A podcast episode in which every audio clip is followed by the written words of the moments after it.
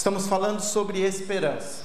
Estamos falando sobre entender o que significa a, a Páscoa.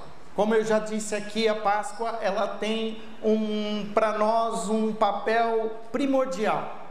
É através da Páscoa que Deus ele muda a história, ele inverte a, os movimentos e ele traz uma solução definitiva para a nossa morte.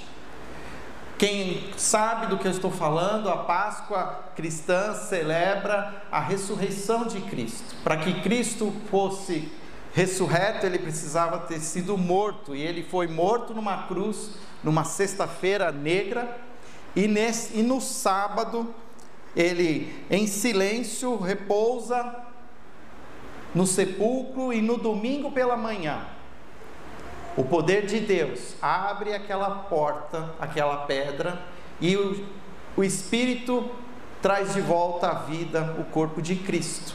Já não mais um Jesus como é nós conhecíamos, um servo sofredor, mas agora um Cristo glorificado, uma nova natureza, uma natureza que ainda é física. Muitos às vezes pensam numa ressurreição espiritual, mas a ressurreição ela é integral corpo, alma e espírito. Jesus, numa nova natureza, a Bíblia afirma ele ser o primogênito entre os mortos, o primeiro a ser revestido dessa nova natureza que agora nós ansiamos. E essa ansiedade, ela deve ser uma ansiedade esperançosa. Eu preciso agora entender que eu tenho condições de viver na expectativa de também ser transformado nessa nova natureza ainda vivemos a realidade do ainda não. Já aconteceu, mas ainda não aconteceu conosco, já aconteceu com Jesus. Mas isso não impede de que eu viva a, a realidade da ressurreição dos nossos dias. E quando estamos vivendo dias difíceis como os nossos, quando estamos olhando, as, a, olhando para o futuro e esse futuro não nos traz esperança, é preciso voltar o nosso coração para a ressurreição de Cristo. Entender que a história que nós estamos enxergando não é a história principal, que a história que Deus está escrevendo é uma história que já existe um final, que começou na ressurreição de Cristo. Hoje nós vamos trabalhar mais sobre a essa esperança. Tudo aquilo que eu tenho apresentado aqui é baseado num livro chamado Esperança em Tempos de Medo. O autor é o Timothy Keller. Você pode adquirir o livro que está em português, editado pela Vida Nova. E tenho pensado dos capítulos desse livro aos temas para as mensagens que estamos apresentando aqui. Se você perdeu alguma dessas mensagens, entra lá no nosso canal no YouTube você consegue assistir. Nós temos também os áudios gravados no Spotify, que você também pode acessar e ali também ver muitos outros conteúdos que a gente tem produzido. A ressurreição de Jesus, ela traz a, uma nova realidade para as nossas vidas. A oração que nós devemos fazer é a mesma oração que Paulo faz quando em Filipenses ele diz: Quero conhecer a Cristo, o poder da Sua ressurreição. Viver os nossos dias hoje só é, só, só é viável se nós entendermos o poder da ressurreição. Porque muitos de nós vamos viver a realidade com a nossa força, vamos viver com o nosso poder, vamos viver com os nossos recursos, mas tudo isso tem limites e muitas vezes a realidade ela ultrapassa aquilo que a gente acha que é o bom senso, que é o, o, o limite, e nós precisamos de algo mais. E é quando essas realidades surgem é que de fato nós estamos então prontos para entender o poder da ressurreição. Todas essas mensagens elas têm uma única tese, que a ressurreição concede a nós poder e o padrão para viver a vida agora, conectada a essa nova criação futura de Deus. É uma jornada de fé. uma jornada que eu vivo um dia de cada vez, só por hoje. Amanhã é outro dia, basta cada dia o seu próprio mal. Aquilo que nós vamos viver hoje, o Senhor já nos concedeu. Todos os dias, pelas manhãs, as misericórdias do Senhor se renovam a cada dia. Todo dia, Deus nos dá uma nova chance. Uma nova chance de vivermos o poder da ressurreição. A sexta-feira pode ter sido negra, mas o domingo foi glorioso. Nada continua do mesmo jeito. Deus tem poder para transformar, para inverter. E nós temos visto essa inversão, como Deus inverte as situações. Começamos falando então que essa esperança precisa ser trazida para o meu coração. Eu preciso viver essa esperança todos os dias, mas não basta somente eu viver essa esperança. Eu preciso também entender que essa esperança vai se refletir nos meus relacionamentos, vai refletir na maneira como eu lido com as pessoas, tratando elas de maneira igual, de maneira justa, igualitária, entendendo que somos todos seres humanos e a todos a graça do Senhor é derramada. Isso também faz com que eu entenda que os meus sonhos, as minhas ambições, à luz da ressurreição, elas precisam ser confrontadas. Já não fico mais correndo atrás das coisas, mas guardo meu coração para Deus e para as coisas de Deus. A palavra, o sermão do monte é claro quando ele diz: Não andeis ansiosos por coisa alguma. Busque em primeiro lugar o reino de Deus e a sua justiça. Semana passada falamos mais sobre isso, como é buscar então esse reino de Deus e a sua justiça. Hoje quero falar um pouco mais sobre o sofrimento. O sofrimento que atinge a mim e a você.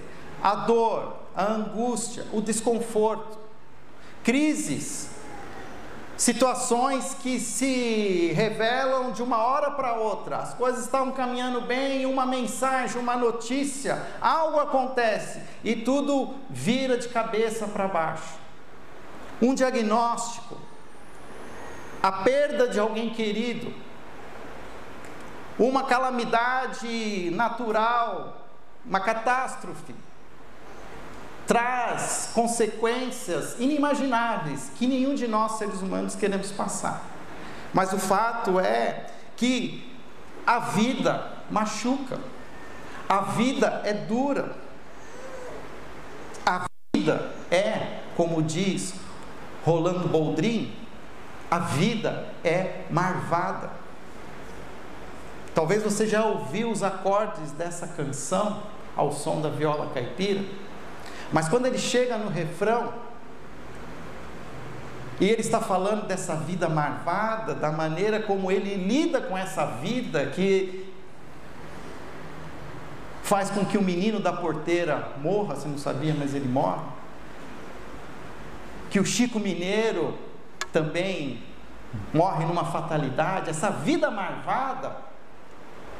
Ele diz que toda essa mágoa é um mistério fora desse plano, que não dá para se explicar, mas acontece. E ele, no seu, na sua poesia, ele tenta seguir em frente.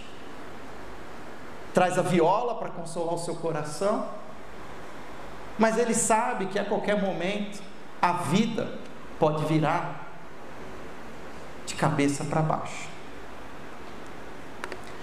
Existem duas maneiras da gente lidar com as crises, com o sofrimento. Muitos, de alguma maneira, se apoiam numa prática otimista. E o otimista, ele vai sempre dizer assim, que a dor é temporária, vai passar. Tem uma raiva quando alguém fala para mim que vai passar. Vai passar, às vezes está certo, às vezes é verdade. Vai passar, não fica assim. Vai no fim, tudo vai ficar bem. Aí fala assim: no final tudo dá certo, se não deu certo ainda, é porque não chegou no final. Você também tem vontade de dar uma esganada, né? No, no otimista, muitas vezes. Mas é, tem muitas pessoas que, diante da vida marvada, adotam uma postura otimista e confiam que a dor é temporária e que no final tudo vai ficar bem. Mas também existem os pessimistas. Existem aqueles que dizem que há muita dor na vida, que a vida machuca, mas no fim ainda vai piorar. Se acostuma, porque é assim. Eu gosto do Ariano Suassuna, que ele se diz como um realista esperançoso. Ele diz que o otimista é um ingênuo e o pessimista é um chato. Que o certo seria nós termos essa atitude realista e esperançosa, porque de fato o otimista tem um pouco de razão, mas o pessimista também tem um pouco de razão, mas os dois fundamentalmente estão errados, porque eles esquecem que existe um Deus, um Deus que é bom. E aí, quando eu coloco esse Deus na história, entendendo a sua bondade, a sua soberania, o controle sobre a história, eu sim, eu vou entender o que os pessimistas estão dizendo, que sim, há muita dor no mundo. Há muita dor na nossa vida. A vida sim é marvada mesmo. Mas porque Deus é bom, eu posso ter confiança e a esperança de que no fim tudo vai ficar bem. É a crença contra a descrença. É a crença contra a descrença. A Páscoa fortalece a minha crença, a minha crença de que, mesmo quando a morte se apresenta, existe um Deus que intervém e muda a história e onde há morte, ele traz vida. Aonde há desespero, ele traz esperança. Aonde há choro, ele traz consolo. A morte continua existindo, a dor continua existindo, a tragédia continua existindo, árvores continuam caindo sobre crianças de sete anos de idade, acidentes acontecem em todo o tempo. Mas aonde existe a tragédia, o choro, a morte, Existe um Deus que pode transformar isso em bênção. Eu quero que você abra sua Bíblia em 1 Coríntios capítulo 12. 1 Coríntios capítulo 12. Perdão, 2 Coríntios capítulo 12. Está escrito errado ali, tá? Eu fui traído pela, pela apresentação. 2 Coríntios capítulo 12. A carta de 2 Coríntios é uma carta diferenciada.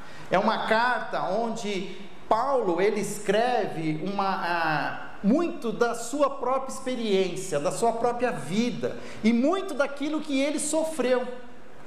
Existia um contexto em que as pessoas em Corinto estavam sendo, eh, de alguma maneira, influenciadas por líderes que diziam que o Paulo não era de fato um apóstolo com toda essa autoridade.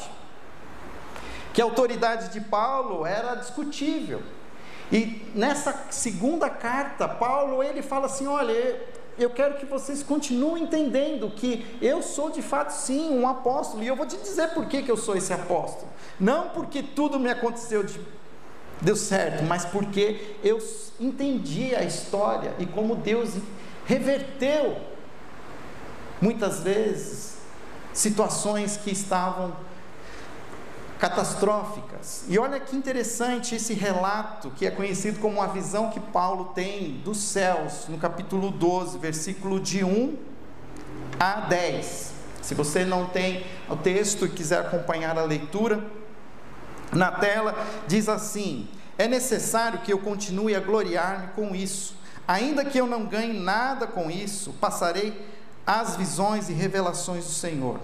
Conheço um homem em Cristo que há 14 anos foi arrebatado ao terceiro céu. Se foi no corpo ou fora do corpo, não sei. Deus o sabe. E sei que esse homem, se no corpo ou fora do corpo, não sei, mas Deus o sabe, foi arrebatado ao paraíso e ouviu coisas indivisíveis, coisas que o homem não é permitido falar. Nesse homem me glorifiquei mas não em mim mesmo, a não ser em minhas fraquezas. Mesmo que eu preferisse gloriar-me, não seria insensato, porque estaria falando a verdade. evito fazer isto para que ninguém pense a meu respeito, mais do que em mim vê ou de mim ouve. Para impedir que eu me exaltasse por causa da grandeza dessas revelações, foi-me dado um espinho na carne, um mensageiro de Satanás para me atormentar. Três vezes roguei ao Senhor que o tirasse de mim, mas ele me disse: Minha graça é suficiente para você, pois o meu poder se aperfeiçoa na fraqueza. Portanto, eu me gloriarei ainda mais alegremente em minhas fraquezas, para que o poder de Cristo repouse em mim. Por isso, por amor de Cristo, regozijo-me nas fraquezas, nos insultos, nas necessidades, nas perseguições, nas angústias, pois quando sou fraco é que sou forte. O que, que Paulo está nos dizendo aqui? Paulo estava sendo confrontado, a sua autoridade estava sendo questionada. Estava dizendo assim: você não é esse apóstolo que as pessoas falam. Nós não vemos em você, você nos trazendo revelações. Nós não vemos você trazendo assim o mover de Deus, a glória. As pessoas não estão caindo. As pessoas não estão ficando com o seu dente de ouro. Você não fala em línguas. E lá no capítulo 12, finalmente Paulo ele vai dizer que algo ele experimentou e ele vai revelar e ele tenta fazer isso de uma maneira o mais humilde possível. Ele até usa a terceira pessoa. Conheço uma pessoa que há 14 anos passou por uma experiência, uma experiência de ter visto o terceiro céu. O que significa o terceiro céu? Na linguagem do judeu antigo, o terceiro céu é aonde Deus habita. O que Paulo está querendo dizer é que ele viveu uma experiência que ele não sabe dizer se foi, né, ele foi de alguma maneira transportado, se no corpo ou fora do corpo, ele não sabe, mas o fato é que ele viu a glória de Deus. Ele viu essa glória de Deus. A ele foi dado essa privilégio, privilégio que poucos tiveram, que Moisés quis ter, mas não pôde, apenas viu a glória, a mais Deus ainda encoberto. E Paulo agora revela, ele revela essa experiência, essa, essa êxtase espiritual, mas olha que interessante. Nenhuma experiência espiritual, e a gente procura isso, nenhuma revelação, nenhum arrepio, nos elimina de nós a vida marvada porque a vida marvada ela continua. E olha que interessante, é a partir então do versículo 7, Paulo começa então a dizer que tudo isso aconteceu como uma uma graça de Deus sobre a sua vida, mas que para que ele não usasse isso de uma maneira a se vangloriar, porque a gente podia chamar Paulo né, na nossa igreja e falar assim: irmãos, está aqui hoje um homem que um dia foi um fariseu, carregou as pedras que mataram Estevão. Mas esse homem teve uma revelação de Deus, foi até o terceiro céu, e ele está aqui hoje para nos contar sobre isso. E aí abrem-se as portas, e aí entra o apóstolo Paulo. Seria bênção? Sim. Mas o próprio Paulo entende que isso seria para ele uma glória, uma soberba. Ele se encantaria por ser uma pessoa dessa privilegiada. E ele entende o que Deus promoveu na sua vida de maneira a fazer com que Paulo baixasse a bola. Com que Paulo, Paulo dissesse, com que Paulo sentisse, falasse assim: nunca foi você, Paulo, sempre fui eu. Nunca foi a sua força, Paulo, nunca foi o seu entendimento, nunca foi a sua sabedoria, a sua escola, a sua faculdade, os ensinos de Gamaliel, o seu farisaísmo, o seu zelo, nunca foi nada disso, sempre fui eu, Paulo. E ele explica isso a partir do versículo 7. E aqui, a partir do versículo 7, nós podemos ver algumas lições que nos ajudam a enfrentar o nosso próprio sofrimento. Para impedir que eu me exaltasse por causa da grandeza dessas revelações, foi-me dado um espinho na carne, um mensageiro de Satanás, para me atormentar. O que, que Paulo está dizendo aqui? Que ele entendeu a razão por que ele sofria. E aqui eu acho que dispensa dizer o quanto Paulo sofreu. Ao ler as cartas, ao ler o livro de Atos, Paulo foi quase morto pelo menos três vezes, foi açoitado, sofreu um naufrágio, foi picado por cobra. Em cada lugar por qual ele passou, houve algum revés na sua história. E ele podia estar se pensando que assim, ai, coitado de mim, só comigo que acontecem essas coisas. Coisas que acontecem comigo e com você. E que muitas vezes eu preciso entender que pode ser que Deus dê para mim alguma razão. Mas às vezes não vou ter razão. No caso de Paulo, ele entendeu que a razão disso era para que ele baixasse a bola, para que ele não se exaltasse por causa da grandeza das revelações. E ele entende então que ele até experimentou um espinho na carne. E esse espinho na carne tem sido um espinho na garganta dos comentaristas, porque tem N teorias do que era esse espinho na carne.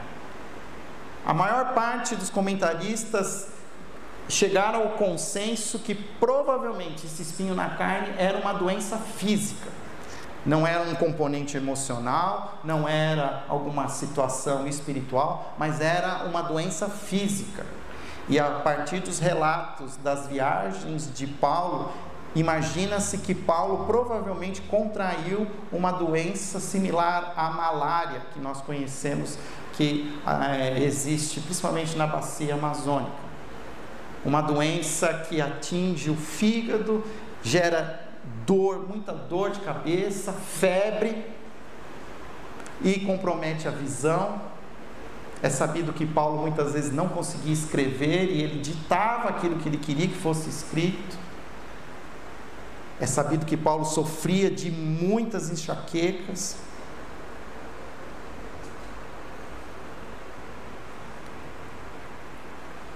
E o que, que nós vamos entender é que Deus, as dores, o sofrimento, vem de Deus. Vem de Deus. Existe uma linha de pensamento teológico que propõe o imponderável, que as situações acontecem que não necessariamente Deus estava no controle. É uma linha de pensamento, existe toda uma base teológica. Mas eu vou ser aqui um conservador. Eu prefiro descansar na soberania de Deus. Eu deixo o problema para Deus. Eu, e, e a, olhando para a passagem, toda dor, todo sofrimento provém de Deus. Provém de Deus. Não era o que Deus queria. Não foi assim que Deus propôs a nossa história. Gênesis capítulo 1 e 2 registra um jardim, uma eternidade sem pecado, mas por causa do pecado, por causa da própria desobediência de Adão, o pecado contaminou a nossa natureza e, nosso, e o nosso contexto. Nós sofremos por causa desse pecado. Mas eu tenho que crer que Deus não desperdiça nenhuma dor. E essa dor, ela tem razões. Ela vem para nos moldar. Ela vem para nos nos fazer nos transformar. E é fato que cada um de nós aqui sabe a dor que tem, o sofrimento que tem, e para até alcançar alguns objetivos, o quanto que sofre, o quanto que precisa se disciplinar, o quanto precisa pagar o preço. Se você olhar, mantenha aí a Bíblia aberta, mas se você olhar para Tiago, texto que está mais à frente no, na, na, no Novo Testamento, Tiago, no primeiro capítulo, no segundo verso, ele diz assim: Meus irmãos, considerem motivo de grande alegria o fato de passarem por diversas provações, pois vocês sabem que a prova da sua fé produz perseverança, e a perseverança deve ter ação completa, a fim de que vocês sejam maduros e íntegros, sem lhes faltar coisa alguma. Se alguém de vocês tem falsa sabedoria, peça a Deus, que a todos dá livremente, de boa vontade lhe será concedido. Tem um motivo de grande alegria o passar por diversas provações. Os seus filhos, os meus filhos, eles aprendem primeiro, ou teoricamente deveriam aprender, e depois eles vão fazer a prova, para provar que aprenderam. Mas a vida cristã, primeiro a gente passa pela prova. E a prova faz com que a gente aprenda. Se você está passando por um momento de dificuldade, se você não está entendendo o que está acontecendo, se você não se sente confortável, se existe angústia no seu coração, se você não tem resposta para as coisas que estão acontecendo ao seu redor, sinta-se alegre, porque Deus está te moldando, Deus está te transformando. Qual é a razão? Aqui o próprio Tiago dá uma pista: ó, pede sabedoria, pede para conhecer a mente de Deus. Pede para entender. E uma coisa importante: Deus não nos censura por pedir livramento. 16 vezes Jó pediu para Deus: tira de mim essa dor, cura-me, me leva embora, me mata, alivia a minha dor. 16 vezes. E Nenhuma vez Deus, quando respondeu, diz assim: olha, para de pedir. Vai em Salmos. Mais da metade dos salmos não são salmos de gratidão, são salmos do que? De lamento. Tem misericórdia de mim, Senhor. Por que se afastaste de mim? Por que, que eu me sinto só? Onde está o Senhor? Os meus inimigos estão tirando sarro de mim, dizendo: Onde está o seu Deus? Se for preciso, brigue com Deus. Mas faça isso com Deus. Lute com Deus. Não não não deixe de questionar. Se entregue nessa luta com Deus. Eu tenho certeza que você vai ouvir algo da parte dele.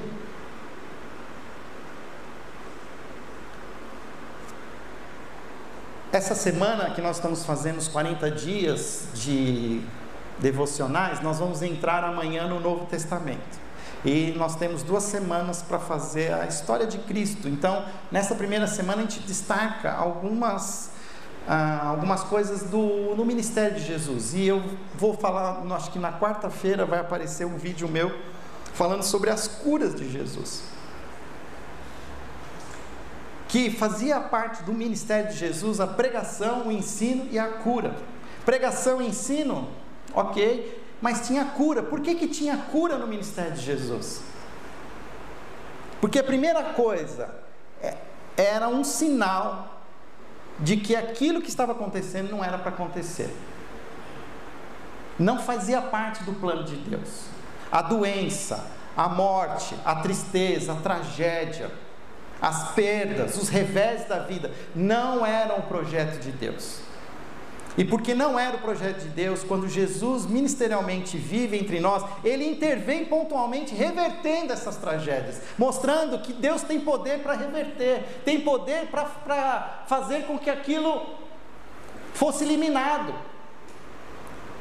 Mas é conhecido como milagres. E o que é um milagre? São ações pontuais de Deus no caos, onde ele intervém, mas são exceções, por isso são milagres. Porque se acontecesse o tempo todo, não seriam milagres, mas são sinais que na soberania de Deus, Deus promove, opera, sinaliza. Pode questionar por que, que Deus não faz um milagre na minha vida, por que, que Deus não me alivia a minha dor. Paulo mesmo faz essa pergunta. Três vezes. Três vezes roguei ao Senhor que tirasse de mim. Mas eu só recebia a resposta: A minha graça te basta. A minha graça te basta. A minha graça é suficiente para você, pois o meu poder se aperfeiçoa na sua fraqueza.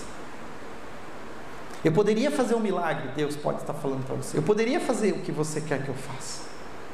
Mas isso não vai ser bom para você. Você acha que isso vai resolver todos os seus problemas. Mas você não sabe o que eu estou fazendo. E eu estou fazendo o que é melhor para você. Eu estou te colocando com os seus pés no chão, para que você continue dependente de mim, para que você continue se dependendo. Porque se eu também resolver todos os seus problemas, você vai ser o primeiro que vai sair por aí pleno, né, na, na plena potência, esquecer de mim. Mas aí eu deixo lá a dorzinha, que quando ela aumenta, você volta, você pede ajuda. Infelizmente, por causa do pecado, precisa ser assim. Verdade ou mentira? Que a gente só ora quando a coisa aperta.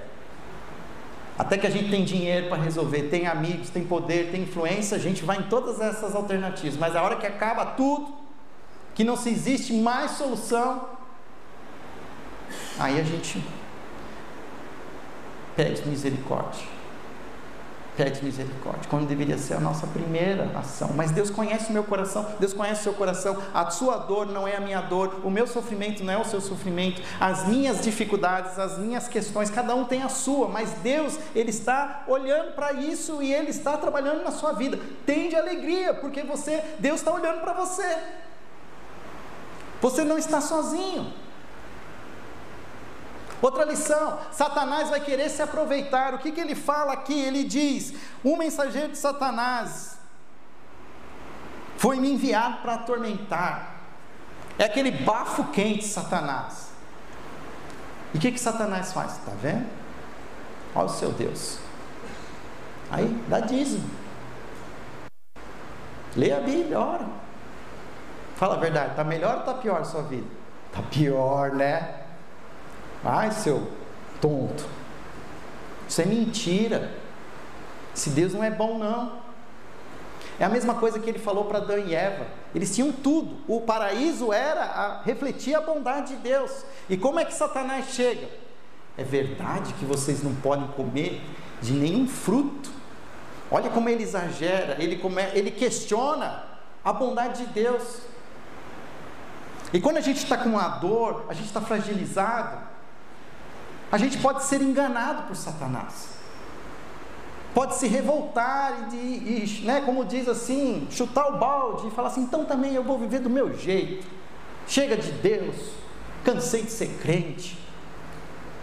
Ser crente não está me ajudando em nada. Só estou me lascando. Meu vizinho lá que faz de tudo lá, corrompe, mata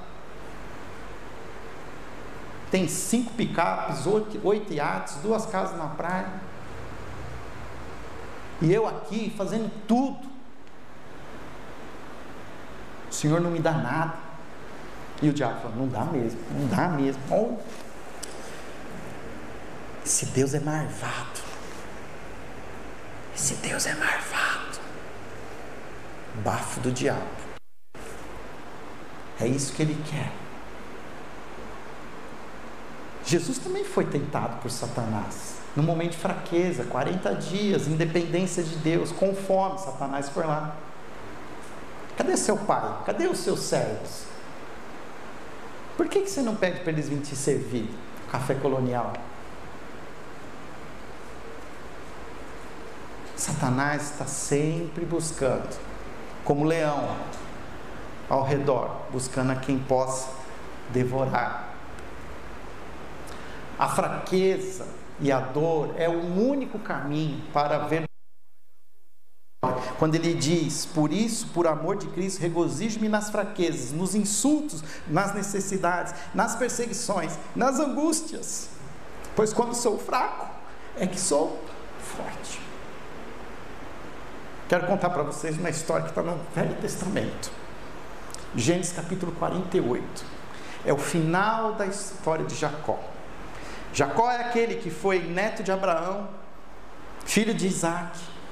Jacó teve doze filhos, aos quais deram origem às doze tribos. Mas Jacó era um homem difícil. Jacó era um homem que recebia um cuidado especial da mãe, que junto com a mãe enganou o pai para ganhar a bênção. E essa bênção gerou uma guerra entre irmãos. Ele não fugiu porque ele ficou morrendo de medo de ser morto por Isaú. E ele vai viver numa terra distante, se apaixona por uma moça linda chamada Raquel. Mas o que tinha de lindo a Raquel, tinha de ruim o sogro Labão fez ele trabalhar sete anos para casar com Raquel e não deu Raquel, deu Lia. Pensa nas no sobe e desce da vida de Jacó. Aí trabalhou mais sete anos para casar com Raquel. Raquel morre precocemente,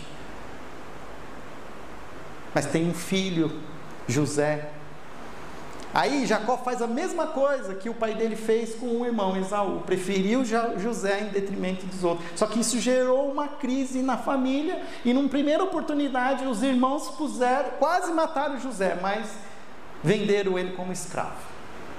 E a história você sabe: José, como diria aqui, né, a vida marvada, comeu o pão que o diabo amassou. Trabalhou como servo na casa de um oficial egípcio, acabou sendo seduzido pela mulher, fugiu, foi preso injustamente. Nessa, nesse calabouço, ele teve a oportunidade de ajudar duas prisioneiros que conseguiram liberdade e que prometeram que iam falar dele para o faraó, mas não falaram, e ele continuou preso.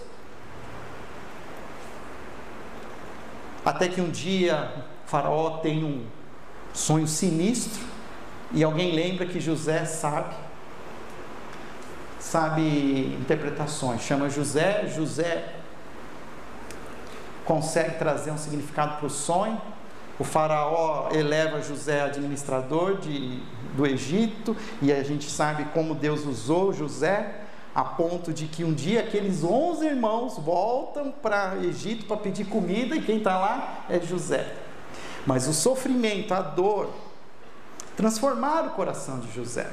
José poderia ter se vingado, mas ele não se vinga. Ele cria ainda umas situações lá de constrangimento com os irmãos, mas até que um momento ele acolhe os irmãos. E ele pede para ver Jacó, ele pede para ver o irmão mais novo, Benjamim. Jacó volta. Jacó que estava com o coração dolorido porque tinha perdido Raquel e José, fica sabendo que José na verdade nunca morreu, mas ele se tornou governador de, de, de, do faraó. Ele vai conhecer José e ele vive os últimos anos dele com José. Tudo isso para chegar no capítulo 48. Capítulo 48 já está tudo certo, está tudo em paz, a família está bem, está todo mundo feliz, não tem mais briga, mas José sabe que a vida é marvada. E ele chega para Jacó, Jacó está no final da vida dele, fala: Pai, eu queria que o Senhor abençoasse Manassés e Efraim. Porque depois que o Senhor morrer e eu morrer, pode ser que os filhos dos meus irmãos queiram retalhar os meus filhos, porque Manassés e Efraim nasceram no Egito. Eles podem dizer que eles não são hebreus, são egípcios e podem deixá-los de fora da herança do Senhor. E Jacó, então, vai recebe. É bonita a história. E a hora que vem, José pega e coloca Manassés do lado direito de Jacó e coloca Efraim do lado esquerdo. Por quê? A mão direita de Jacó tem que estar sobre o filho mais velho. Porque a bênção do filho mais velho sempre é a maior. Lembra que isso aconteceu lá no passado. Só que na hora que Jacó vai impor as mãos sobre Manassés e Efraim, ele cruza os braços. O texto diz que José fica bravo e fala assim: Pai, o senhor está errado. O Manassés está aqui, ó, ele é o mais velho, a mão direita é sobre ele, a mão esquerda é sobre. E ele continua com a mão assim, assim: Eu sei, meu filho, eu sei. Eu sei como é que é que as coisas funcionam. Manassés e Efraim vão ser grandes. Manassés vai ser grande, mas Efraim vai ser maior. A regra diz que Manassés tem que ser maior, mas, eu, mas Efraim vai ser maior. Jacó, no final da sua vida, Jacó é aquele que tem o nome que diz que é aquele que luta com Deus, aquele que fez tudo com a sua força, tentou enganar, tentou fazer das tripas coração para ser, para ganhar as coisas. No final da sua vida, rendido a Deus, pelas sofrimentos que a vida lhe trouxe, ele entendeu: não é do nosso jeito, filho, é do jeito de Deus. Não é do nosso jeito, filho, é do jeito de Deus. E lá em Hebreus capítulo 11, quando o texto diz: pela fé Abraão creu, pela fé Isaac creu, diz pela fé Jacó abençoou Manassé e Efraim com as mãos cruzadas, porque foi, olha, é como se Jacó se convertesse no final da sua vida, como se ele se rendesse e dissesse assim: Filho, não tem o que a gente faça, porque as coisas vão acontecer do jeito que Deus quer que aconteça. Eles vão ser abençoados. Mas quem garante que vai ser Manassés, que vai ser Efraim? É Deus que garante, é Deus. É na nossa fraqueza, é quando eu sou fraco, é aí que eu sou forte. Jacó, no final da sua vida, quase já não enxergando, quase já não tendo mais palavras, é quando ele está mais forte na sua fé, a ponto de que ele faz? Ele cruza os braços e ele entende: é Deus, não sou eu.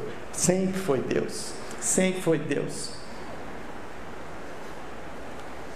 E aí no texto lá, lê capítulo Gênesis 48, diz assim: Deus pastoreou a minha vida o tempo todo. Mesmo quando eu não entendi, mesmo quando meu filho desapareceu, a minha esposa morreu, mesmo quando eu não entendi as tragédias, Deus estava me pastoreando o tempo todo. E Ele era bom e Ele sempre foi bom comigo. Queridos, a vida é marvada. E ela sempre vai ser marvada. Mas Deus não perdeu o controle da sua história.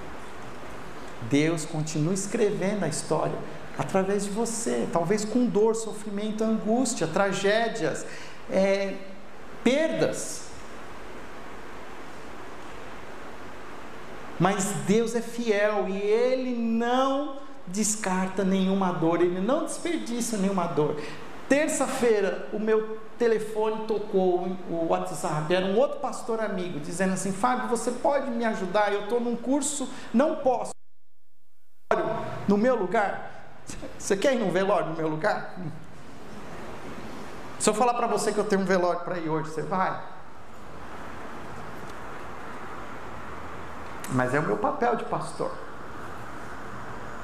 Eu não conhecia a pessoa,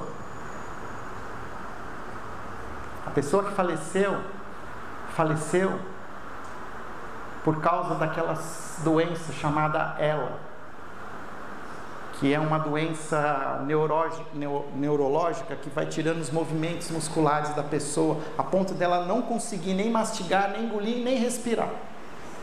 Ela vai morrendo aos poucos. Aí fui nesse velório. Não conhecia ninguém, mas fui. Tinha ali um, um gancho, olha, eu sou o pastor Fábio, foi o pastor fulano que me mandou vir aqui. O que, que você fala numa hora dessa? Ó, fica uma dica aqui, não fala nada. Tá bom? Não precisa ser Deus na vida de ninguém. Não precisa falar assim, não, Deus sabe o que faz, é para o seu bem. Por favor, não fala isso. Olha, você não está entendendo isso, mas amanhã você vai entender. Não, não fala isso acolha, abraça. Eu encontrei a viúva. A viúva, a senhora, chama Ivete, né? Ela participa da, do ministério de uma igreja que é plantada pelaquela antiga missionária batista chamada Valnice Milhões. Ela me abraçou. E ela falou assim para mim, pastor, você não tem ideia como Deus cuidou da gente. Você não tem ideia como Deus supriu, cuidou e deu tudo certo, pastor. Deu tudo certo. Ela pregou para mim. Eu fui para consolar. Saí de lá consolado. Loucura, né? Eu não quero isso para mim, não quero isso para minha esposa, não quero para a vida dos meus filhos. Nós não queremos, nós vamos sempre fugir do sofrimento. Mas em algum momento ele nos alcança. Um diagnóstico chega. Uma doença surge, uma tragédia acontece. Eu preciso entender que Deus continua sendo bom e Ele vai mostrar o porquê, Ele vai explicar. E você precisa ter paciência, segue em frente, um dia de cada vez, com esperança. Não vai dar tempo aqui, mas no início do capítulo de, primeiro, de 2 Coríntios, Paulo já começa a falar das, das, das adversidades. E tem uma hora que ele fala assim: que a coisa estava tão ruim, tão ruim, que ele tinha certeza que ele ia morrer. É como se ele tivesse sido diagnosticado com câncer terminal e ele sabe, Fábio, daqui três dias eu vou ser entubado, sedado e eu vou morrer. Ele escreve assim: olha, vou morrer. Sabe qual era a minha confiança? Na ressurreição dos mortos. Na ressurreição dos mortos. Ele escreve lá, 1, 2 Coríntios capítulo 1. Porque essa é a nossa esperança, gente. Pode ser que a gente vai viver tempos tão sombrios, tão negros, que a gente tem um diagnóstico dizendo assim: acabou, chega, não tem mais saída. A gente pode clamar, pedir para Deus reverter, mas se Deus falar não, sabe o que eu vou fazer? Eu falei, Senhor, chegou a hora de eu crer na ressurreição dos mortos. Que mesmo que eu morra, eu viverei pela fé em Cristo Jesus. Essa é a nossa esperança. Essa é a nossa fé. É por isso que a gente vive, que a gente se consola, que a gente continua vivendo um dia de cada vez. Senhor, obrigado pela tua palavra. Obrigado, Senhor, pela maneira preciosa como o Senhor se revela. Eu não sei o que cada um aqui sente, Pai, qual é a dor, qual é o sofrimento, qual é a tristeza, a angústia, a resposta que não chega. Mas eu também, Pai, eu só sei que o Senhor é Deus. O Senhor é um Deus que está atuando, está promovendo o seu corpo, a sua igreja, para que se tornemos melhores. O próprio Cristo, Senhor, naquele momento de dor e sofrimento, ele orou: Senhor, afasta de mim esse cálice. Mas nem com o seu filho o Senhor mudou o plano. Então eu também falo, Senhor, não mude o seu plano. Não mude o seu plano. Continua cuidando de mim. Continua me suprindo, continua me dando paz, alegria, mesmo em momentos difíceis. Porque é quando eu sou fraco é que eu sou forte.